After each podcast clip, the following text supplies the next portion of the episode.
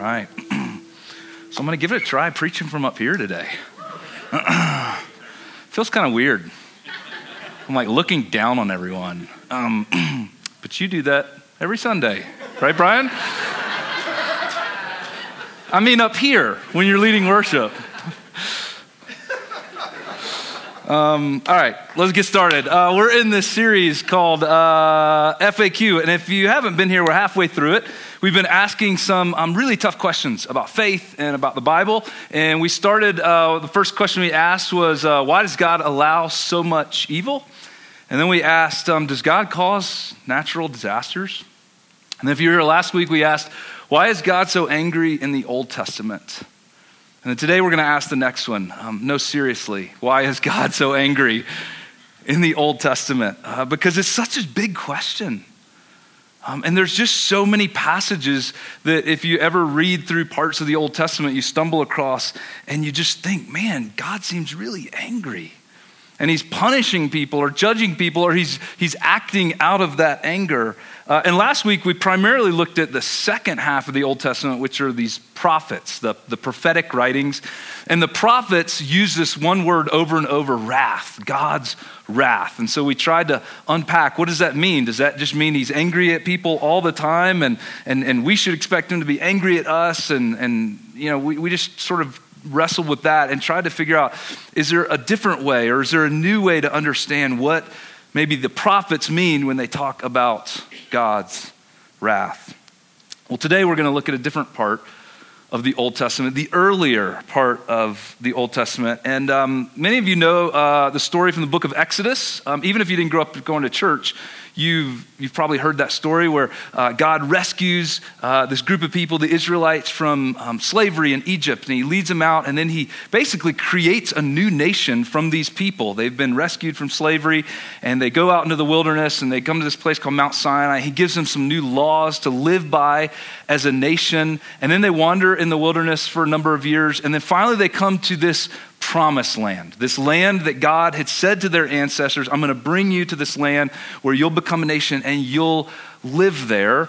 Uh, the problem is there are people already living in this promised land. So, what do we do with these people and how are we going to live here when they're already living there. So at the edge of the promised land, Moses gathers all the people and he basically gives them one long final charge. He's on his deathbed, he's about to die, he's not going to go with them into the promised land. And so he stands there and he gives them one final message. He summarizes a bunch of the laws that God has given them and he gives them this, this sort of rousing message. As you go into the promised land, here's what I want you to do. And that long message is basically the book of Deuteronomy. It's all written down and that's the message.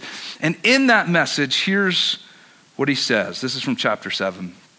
When the Lord your God brings you into the land you are entering to possess, and he drives out before you many nations the Hittites, the Girgashites, the Amorites, the Canaanites, the Perizzites, the Hivites, and the Jebusites, seven nations larger and stronger than you. And when the Lord your God has delivered them over to you and you have defeated them, then you must destroy them totally. And the Hebrew word that's used there is this word herem, and we're going to unpack that in a little bit. God will help you defeat these people who are living there, and when you do, you must destroy them totally. And that's what they did. In fact, the first story we come across in the book of Joshua, which comes next, chapter 6, there's a story about the city named Jericho, and it ends this way When the trumpets sounded, the army shouted, and at the sound of the trumpet, when the men gave a loud shout, the wall collapsed. So everyone charged straight in, and they took the city. They devoted the city to the Lord, and they destroyed, same Hebrew word there, herem, with the sword, every living thing in it men and women, young and old, cattle, sheep, and donkeys. And that kind of destruction or those kinds of descriptions are repeated throughout the book of Joshua and even in a few other places in the following accounts. And we read those, and we often, if you're like me, you would say, Well, I thought God was loving.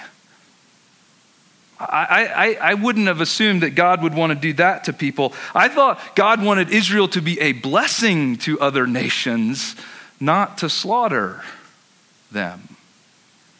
Didn't Jesus come along later and say that we should make peace, right? Not war? That we should love our enemies, right? Not kill them? That we should pursue uh, forgiveness and reconciliation, that human life is somehow sacred. Why is God so angry here? That's the question. Why is God so angry in the Old Testament, particularly in this part of the Old Testament where it seems like he's either commanding or allowing the slaughter of wholesale peoples. Well, I want to give you a few thoughts today. Um, and as I said every week, I don't necessarily have great answers to this question. Um, and that's because this isn't frequently answered questions, it's frequently asked questions, right?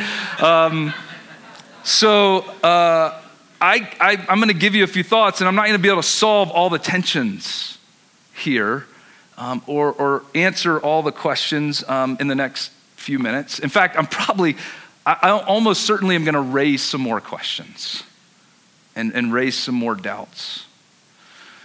And yet, we believe that our questions and our doubts can coexist and stand beside our faith.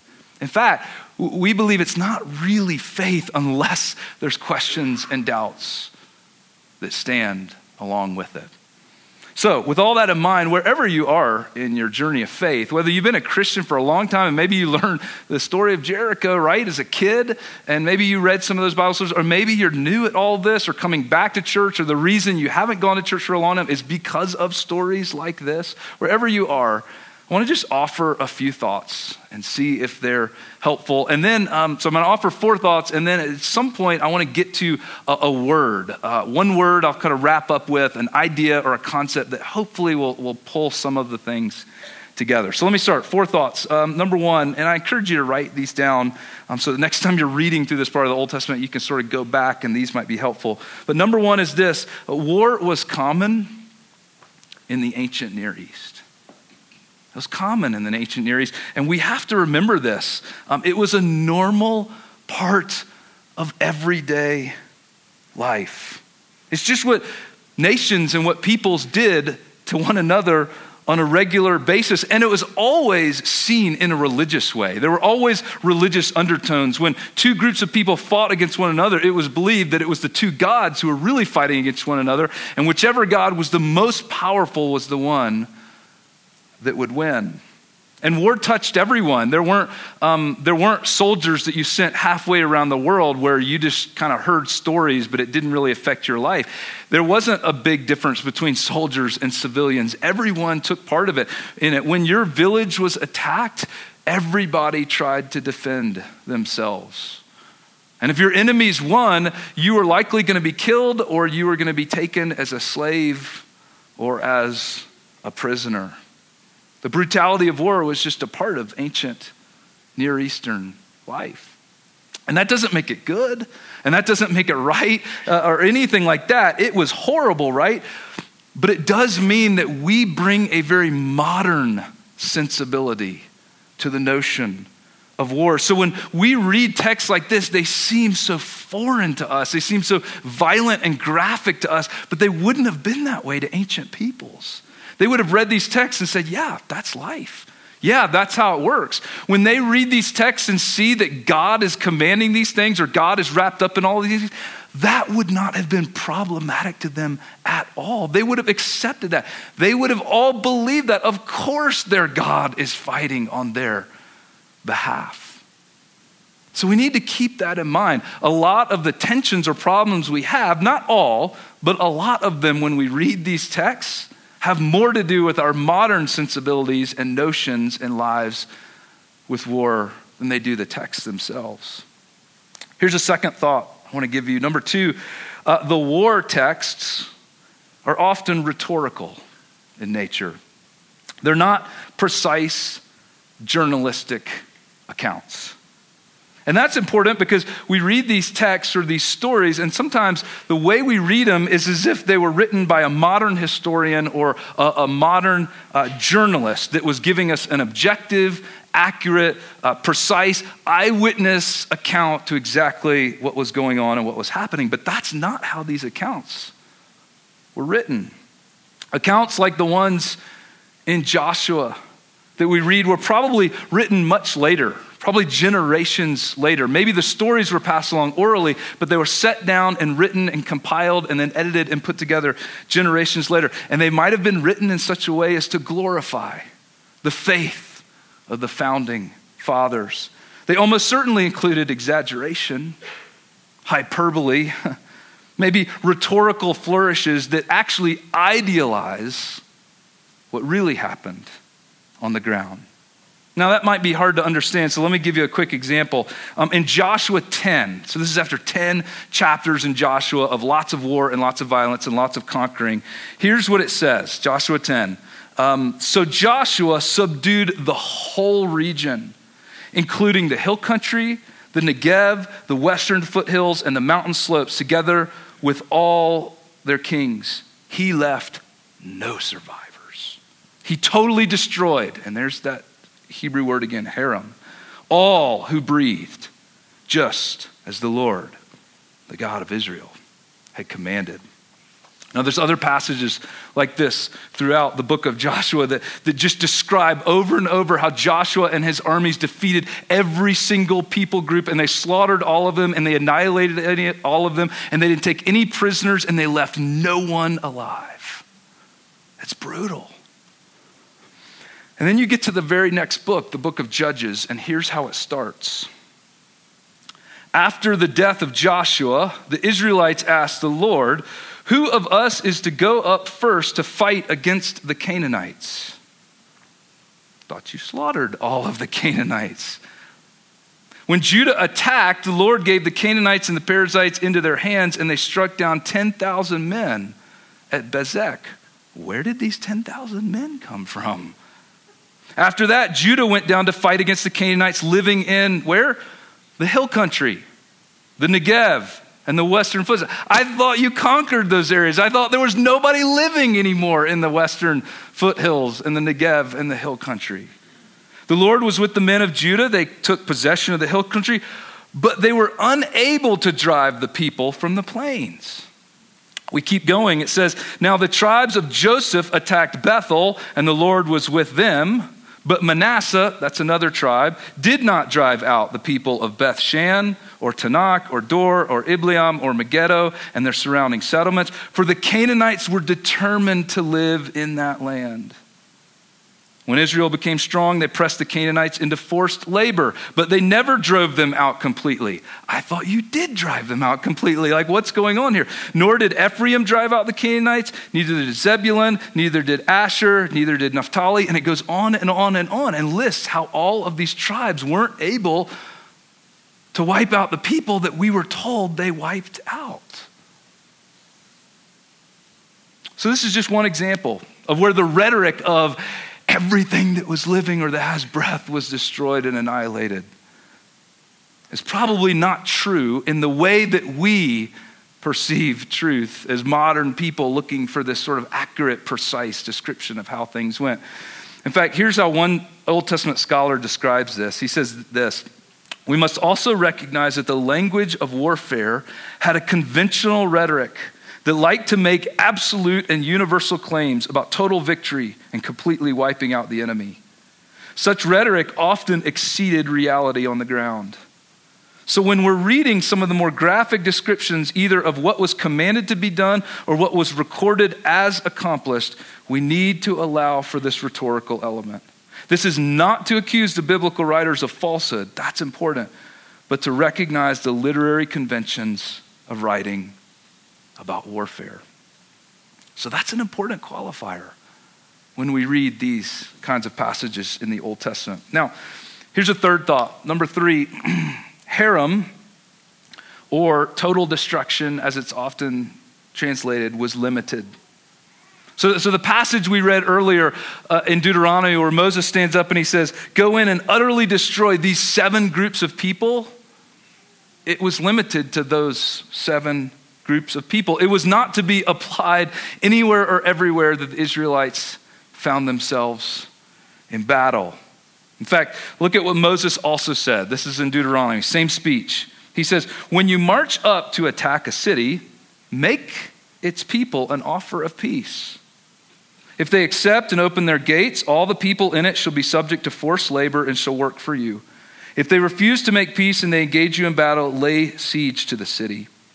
When the Lord your God delivers it into your hand, put to the sword all the men in it. As for the women, the children, the livestock, and everything else in the city, you may take these as plunder for yourselves. This is how you treat all the cities that are at a distance from you and do not belong to the nations nearby. However, in the cities of the nations the Lord God is giving you as an inheritance, do not leave alive anything that breathes. Completely destroy. That's that word herem again. Them. The Hittites, Amorites, Canaanites, Perizzites, Hivites, and Jebusites.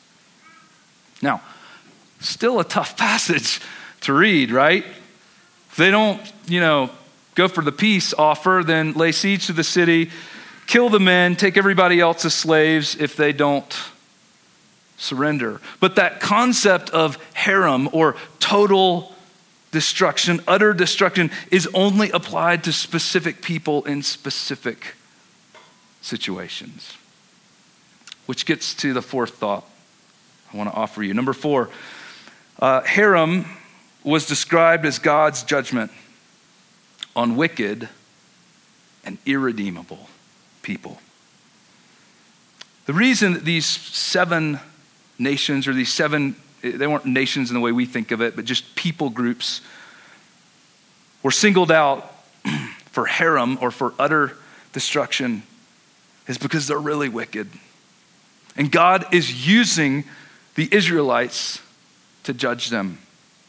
Moses makes this really clear in his speech. He says this in Deuteronomy 9 After the Lord God has driven them out before you, do not say to yourself, The Lord has brought me here to take possession of this land because of my righteousness. No. It is on account of the wickedness of these nations that the Lord is going to drive them out before you. It is not because of your righteousness or your integrity. So Moses is saying, don't think you're winning these battles. Don't think I'm going to give you victory. Don't think that, that you're doing all this because you're so awesome, right? That's not what this is about at all. It's about these people and how wicked they have become. In fact, they've become so wicked for so long that they've desecrated the land and they've forfeited their right to live in this land. So I'm going to take it away and give it to you. Implication if you ever become as wicked as them, you'll forfeit your right to live in the land as well. But the larger point is this God is judging the Canaanites, and this is a final measure on them because they've gotten to the point where they're so wicked. Now, we're told in other accounts that the Canaanites practice incest they practiced bestiality. They raped their children as a part of worshiping certain kinds of fertility gods that they believed were pleased by this. They even sacrificed children. We have archaeological accounts that have, that have uncovered these sort of sacrificial ceremonies and burn layers and all sorts of ways that they understand this didn't just happen every once in a while. Potentially thousands of children were sacrificed as a result of this. They did horrible things for so long, and God has put up with them for so long. And it's gotten worse and worse and worse. So much so that the Old Testament says basically they have desecrated themselves beyond repair. They've desecrated their families, they've desecrated their possessions, they've desecrated their land, they've desecrated their entire cities. So much so that it's become irredeemable. Irredeemable. And, and this is what happens, and this is how we get to the understanding of this word herem. Herem in Hebrew, the reason I keep bringing it up, is notoriously difficult to translate. In fact, if you have a Bible, chances are there's footnotes every time this shows up, and there's a bunch of explanations at the bottom of your Bible that tries to unpack what it means. Um, because it doesn't always just mean to utterly or totally destroy something to help you understand what's going on. Um, in the ancient Near East, when you attacked another city and you won a battle and you defeated the city, you would move in and you would take their homes as yours. And you would take their animals as yours, and you would take their tools as yours, and you might take their wives as yours, and you would take their treasure, if they had treasure, as yours. This was the spoils of war. This was the reward. This was the plunder that armies and people took when they conquered other people. But when the word herem is used, it means that the people and the cities that you are attacking and that you are defeating have become so wicked that they and everything they have is irredeemable. It's irredeemable. Don't take anything from them. Don't take any treasure. Don't take any women. Don't take any of their animals. Don't try to take their temples and repurpose them for your own worship. Don't take anything from it. It has all become so tainted and so wicked that it has all become devoted to God for His judgment. And that's why this word is often translated totally destroy, which seems a bit harsh for us to understand. But I wonder if it would be like coming to the gates of Auschwitz after World War II and saying, wow, we could reuse this whole complex. It could become a great school. There's all these buildings here and, and easy places for people to sleep. Maybe it could be a summer camp, right? There's barracks and all that. No. This place is irredeemable. It's irredeemable. And we should treat it that way. And so you could see how the Israelites with that perspective, would have taken all of this to mean totally destroy every single aspect of it. Now, they might not have literally done that. We don't know for certain, but when Moses talks about totally destroying or using herem and practicing herem. In that passage I read in the beginning, it says this from Deuteronomy 7 When the Lord your God has delivered the seven nations over to you and you have defeated them, practice, you must practice herem. Then he explains what that means. Make no treaty with them. Show them no mercy. Do not intermarry with them. Do not give your daughters to their sons or take their daughters for your sons, for they will turn your children away from following me to serve other gods. And the Lord's anger will burn against you and will quickly destroy you. This is what you're to do to them break down their altars, smash their sacred stones, cut down their Asherah poles, burn their idols in the fire, for you are a people holy to the Lord your God. You see, the focus isn't violence and killing, even if that was included. The focus is there's nothing here to take.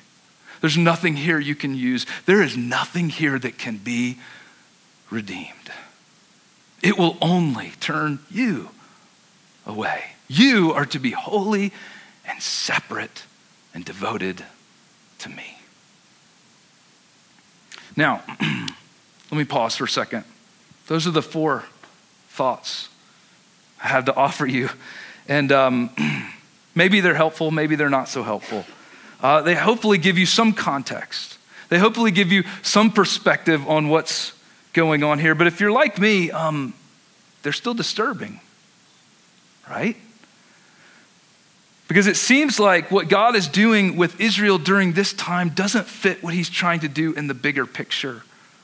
Because if in the bigger picture, God is trying to reconcile people to himself, if, if, if that's the story of the whole Bible, as sometimes we say, the story of the Bible is God trying to reconcile men and women and children and people to himself, it doesn't seem like that's what he's doing here.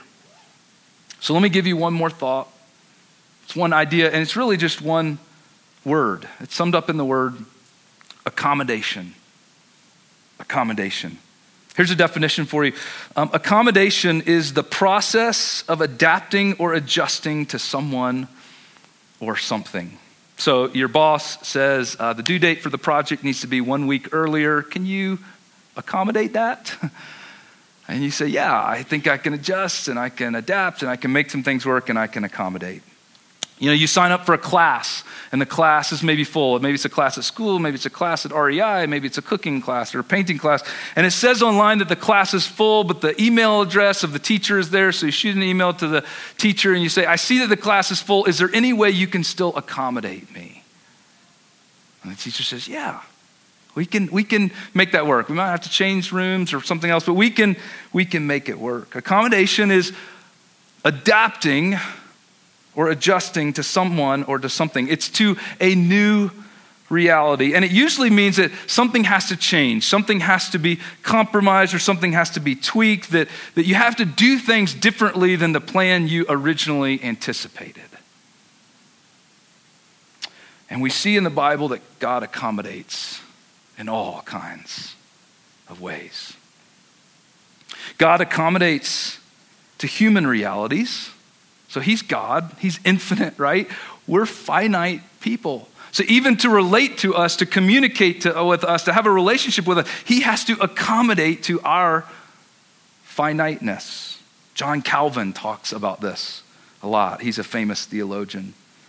But more importantly for us today, God accommodates to sinful realities.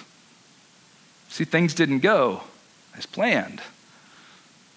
Humans sinned, we disobey, we hurt ourselves, we hurt other people. And that's not God's fault. He gave us that option, He gave us that choice, He gave us that freedom, and we took it and we ran with it, and now the world is permeated by it.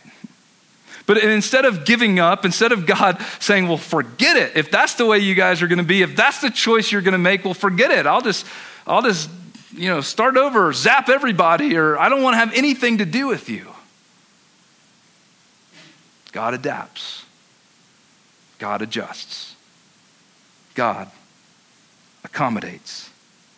Even if that means involving himself in messy, complex realities that are taking place on the ground.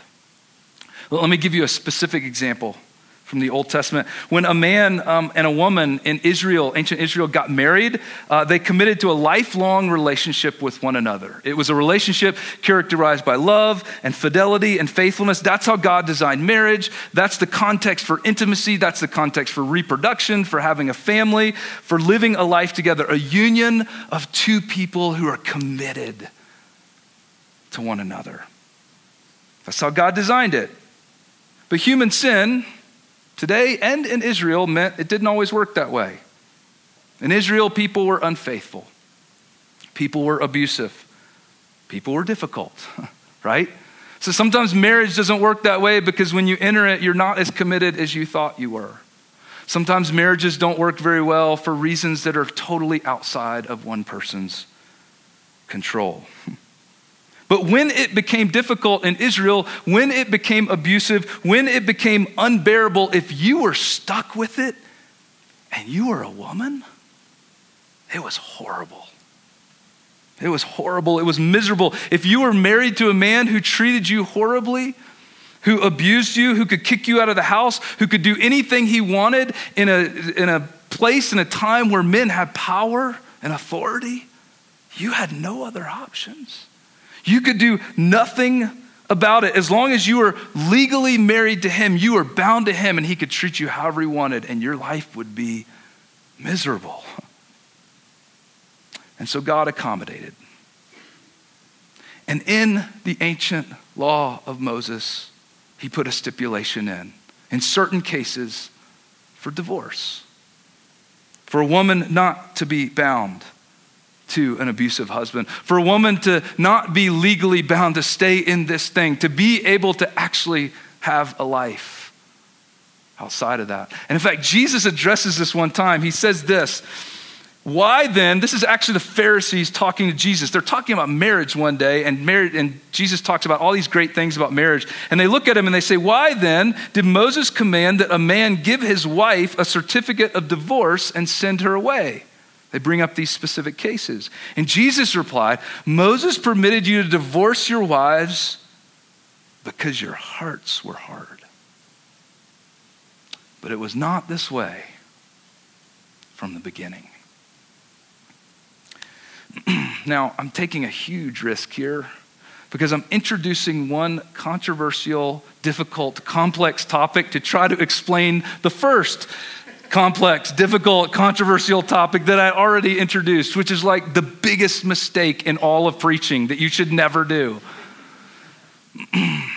so I'm not going to even try to address what this means for us today, but isn't it clear what it meant for Jesus in their time? I mean, isn't Jesus looking at them and saying, in Israel's case, marriage was the ideal. A lifelong relationship of love and fidelity would be ideal. But because of your sin, because of your hard hearts, God accommodated. God accommodated. The ideal is still there. Divorce in Israel was a broken, insufficient band aid to help minimize some of the shrapnel. Wasn't really a solution, but God accommodated. And I think God does the same thing with war and violence in the Old Testament.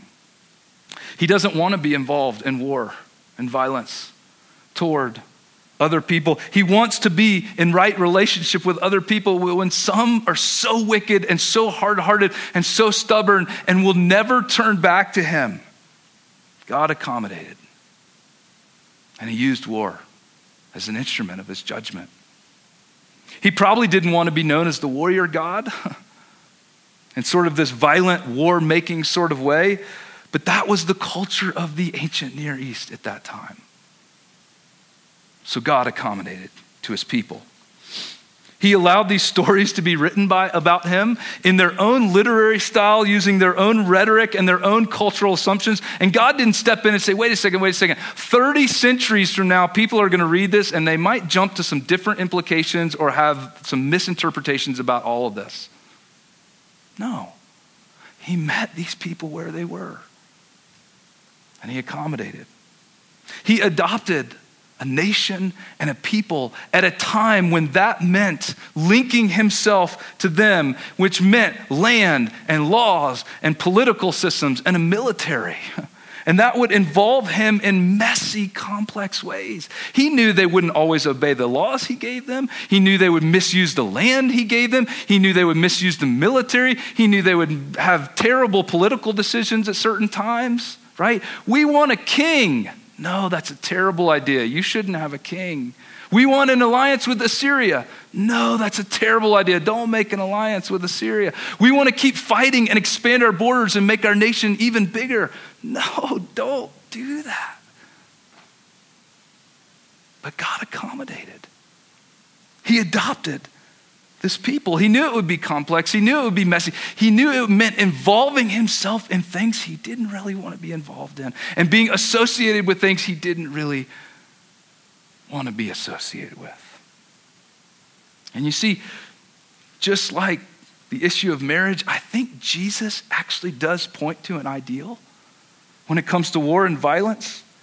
I think he points to the ideal of loving your enemies of working towards peace, of, as is humanly possible, seeking nonviolence and working towards forgiveness and reconciliation. And we can be thankful that God created a new community of people who follow Jesus and who can live into that ideals and aren't limited by land and militaries and laws and being a nation and the historical realities of the ancient Near East. But here's what that means it means we can live into that ideal of Jesus, but we don't have to reject or throw out the Old Testament. We can hold these two things up in tension and say, Aren't we glad God accommodated then? Aren't we glad He met those people where they were? And aren't we glad He still does that? He meets us where we are. And He gets involved in the sinful, messy realities on the ground. Maybe our only conclusion this morning is thank you, God, for accommodating. Even when it's hard, even when it's messy, even when it costs you a whole lot. Let me pray for us. Lord,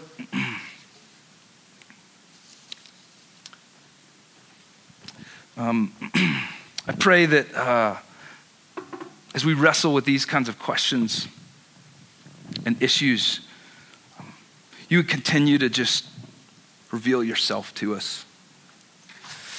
Um,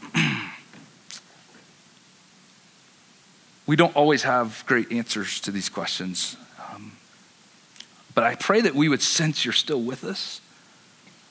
And that even through the fog, we can see enough of you to know that you love us and that you care for us, that you meet us where we are, and that you can give us a sense of peace and a sense of grace and a sense of your presence. And that we can trust that just as you are working and even at times accommodating 3,000 years ago, you're still working. And even at times today, you're accommodating. You're meeting us wherever we are. I pray this in your name.